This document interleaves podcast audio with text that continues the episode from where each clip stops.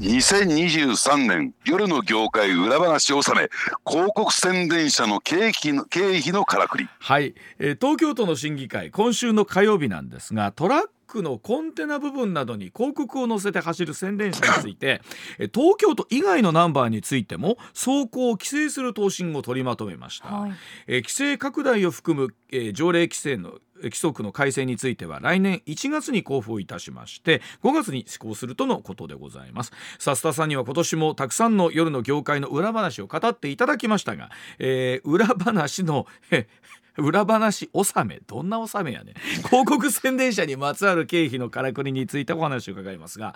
そう確かにこれ東京だけじゃなくて大阪もよく見ますよ街中。よく走ってる、えーあの特に南なんかはね堺筋あたりに結構走ってますよね、はい、えー、山崎アナが言ったように私もですねよく信号待ちしてると、はい、目の前をですね、はい、なんとかなんとかとかって通りかかるっていうね。確かに。だだだだんだんだんって。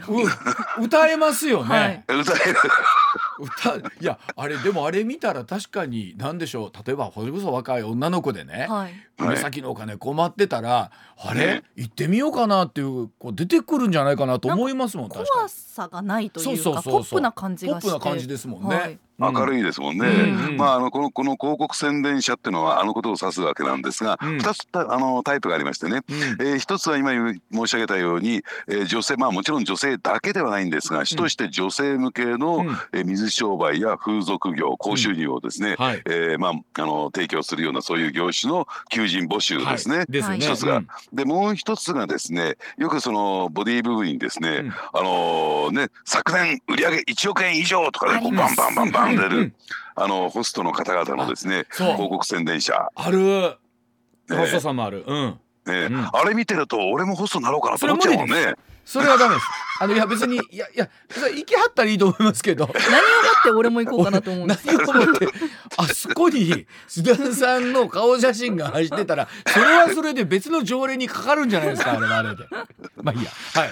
というと、うん、あの非常にこうド派手なね、あのまああの広告とあとまああのまあこれで、ね、大阪はほとんど見かけないんですけど東京あたりだと、その周りにですね電飾といったりですか、あのチカチカチカチカ電飾が輝いていたり、あと大音量、はい、えー、大きな音楽を流しつつですね走っていて嫌がおうでも目が入ってしまうという状況があるんですけれども、あの実はですね東京と大阪ちょっと若干状況が違っていてですね、はい、東京の場合はあのあの広告宣伝者に対して一定の規制が行われてるんですよ。うん、でその規制は何かというとですね、うん、あの照明の明るさをできるだけ抑えて、うん、公序良俗に反しないことでは、えー、まああのそういった問題の広告を掲載しないということ。ね、はい、まあそんあのそんなような規制があるんですけれども、ただ東京の場合はこう規制は設けられているんですけれどね、ただ東京都ナンバー東京都内のナンバーに、うん、えー、自動車ナンバーに限られるんですよ。その規制の対象が。うんはい、ですから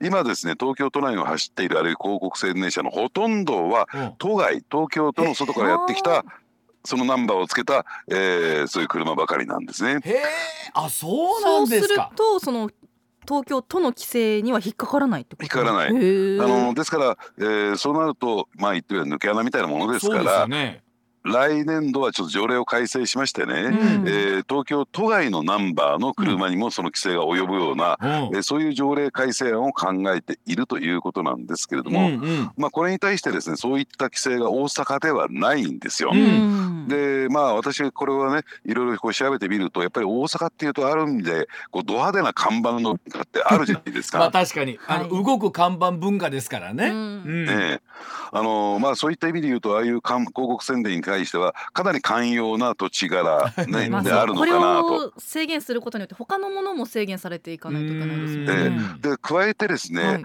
あのまあそういった業者さん大阪の場合はですね結構配慮をしていましてね、うん、えー、まあ一定の時間以降は音量を抑えるとか、あるいは、えー、学校の近くではですね、うん、えー、ほとんど音楽を消してそして、えー、まあ照明も落としてですね、うん、静かに走り去るみたいな、そういう一定の配慮をしてるんですよ。ところが東京の場合全く配慮しないもんですから、そういった規制が起こったのかなと思うんですけれども、ただ今日ちょっとお話しさせていただきたいものはですね、あのあのホストクラブのああいう広告宣伝者のケースなんですよ。ただあれ見てどうですか何のあれ意味効果があるのかということなんですけれども、はいはい。あれ見てそのお店お店のですね、うん。ほとんど名称っていうのは広告宣伝者から伺うことはなかなかできない小さくしか記載されて。前ですよね顔と名前、うんですよね、うん。そうするとあれって一体何なんだろうか？っ確かに。ていうところがあるんですけれども、うん。あの実はですね、うん。あのこれこの裏ネタのコーナーでもいろいろお話しさせていただいたあのこのホスト業界をめぐるう売売りかけの問題。はいはい。そしてその売りかけ金を支払うことができなくなって、うん。身を持ち崩していくようなその女性客との問題こういったことについて触れさせていただいたんですけれども、うんあのまあああいうホスト業界のですねホスト店の広告宣伝って、えーもうお店が出しているわけじゃない。えね。あでそしてホストたちが出しているわけでもない。実は実はですねお客さんが出しているケースが多いんですよ。えどえどういうことですか？そういうことか。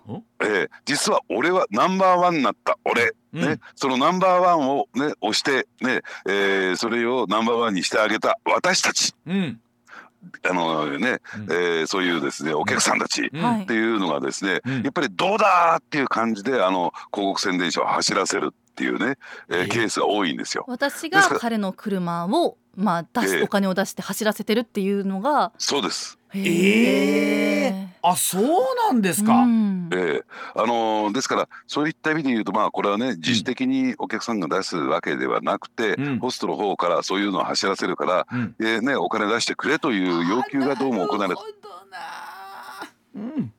ええ。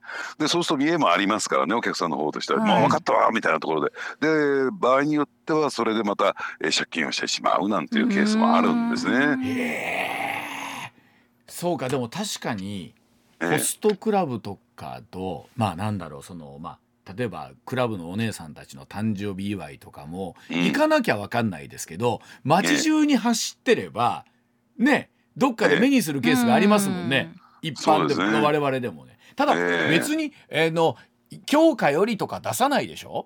うん。え出してないですね。ねだ眉からよりとか出さないでしょ？ええ。別に。ええ。うんそう山崎よりとか出ないですからね。別に出ないですよ。ね、看え板、えあのには出てないですよね。はい。はい、だからそういったところも一つのですね、えーまあ習わしと言ったらいいんですかね。私なんかもですね、うん。えー結構そういう花を出すことがあるんですけれども、うん。えーね、普通はこう名前出しますよね、はい。えー須田千一郎さんああからとみたいなね、はいはい。もうやっぱりこれねいい一一つステージが上がるとですねうん。出しません。あそうなんですか？密かな楽しみ。は俺が花出したんだよねみたいなところを腹の中でですね、うん。えー思うようなそういう店一面に花がダーッと飾ってあったりとか。そのクラブのお姉さんたちのじゃあ京香ママの誕生日祝いに「誕生日おめでとう須田慎一郎」とか上泉雄一とか書いてるのは野暮なんですね。野暮です。野暮ですか。ええなうん一度みたいな。そうダメダメ。もう。野暮ですか。出さない。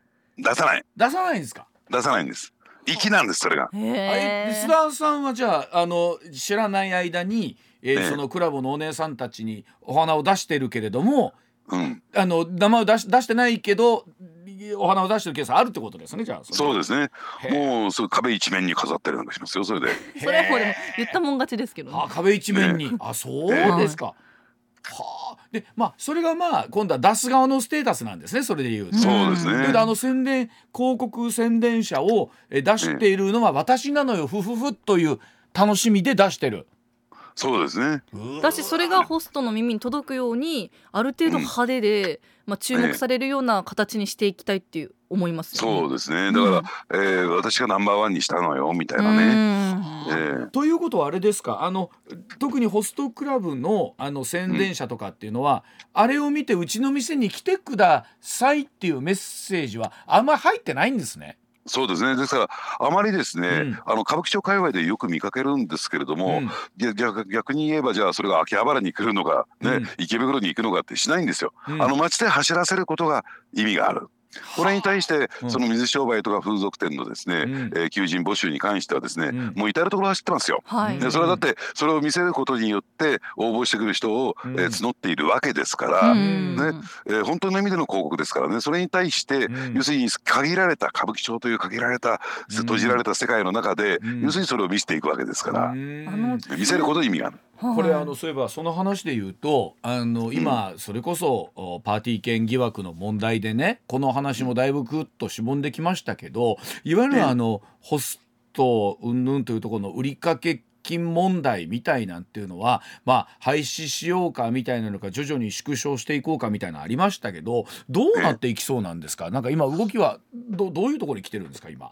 だからですからね、うん、あのこれは例えばね、うん、あの東京都の浄化条例ということでね、うん、えー、例えば風俗店ねそういう飲食店に関しては、うん、え夜中の1時これでちょっとね歌舞伎町は他の町とルールが違うので1時間遅いんですが、いずれにしても夜中の1時までですよというルールだったんですけれども、そうすると当初の頃はですね例えば石原当時は石原都知事が警官を伴ってね、えー、警視庁の警官を伴ってですね巡回するなんてパフォーマンスが行われるんですよ。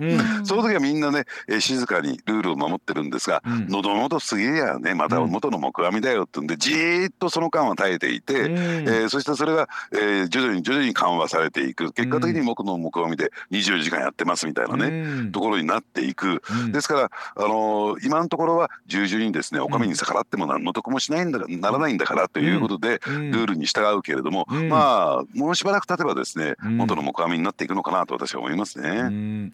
まああの本当ここに来てそのねホストの文化みたいなものまあそれを楽しみにっていうのはあるんですけれどもまあ土台やはりお店の方としてもしんどいわけですからお店によってはなんかそのある程度のねお金をちゃんと持ってないとまずお店入れてもらえないみたいな自衛策もあるようなんですけれども。一方で売り上げ立ちゃいいやっていう考え方に例えばねむしり取ってやれっていうケースも出てきますもんね。そうですね。だから、あのー、まあそういった意味で言うとですね短期間でガッと稼いでるみたいなのね、うん、そういうノリもありますから、うん、まあ、あのー、いずれにしてもですねこれいたちごっこになっていくんじゃないか要するに行きたいという人がいる以上ですね、うん、利用したいという人がいる以上ですねこれはいたちごっこになっていくのかなと思いますけどね。まあ一つあの特にこの年末見ててもそうなんですけどやはりあの飲食ってね僕改めてですけどすごいお金動くなっての思ったんですよ。はい、この年末久しぶりにその忘年会の復活した年末って言われてて過去2年間3年間ですかこの、はい、えー、夜の別にあの風俗とかそういうんじゃなくって夜の飲食のこのお金が動いてなかったんだと思うともうゾッとするというか。はいよくみんな耐えてたなっていう感じだと思ったんですよね須田さん。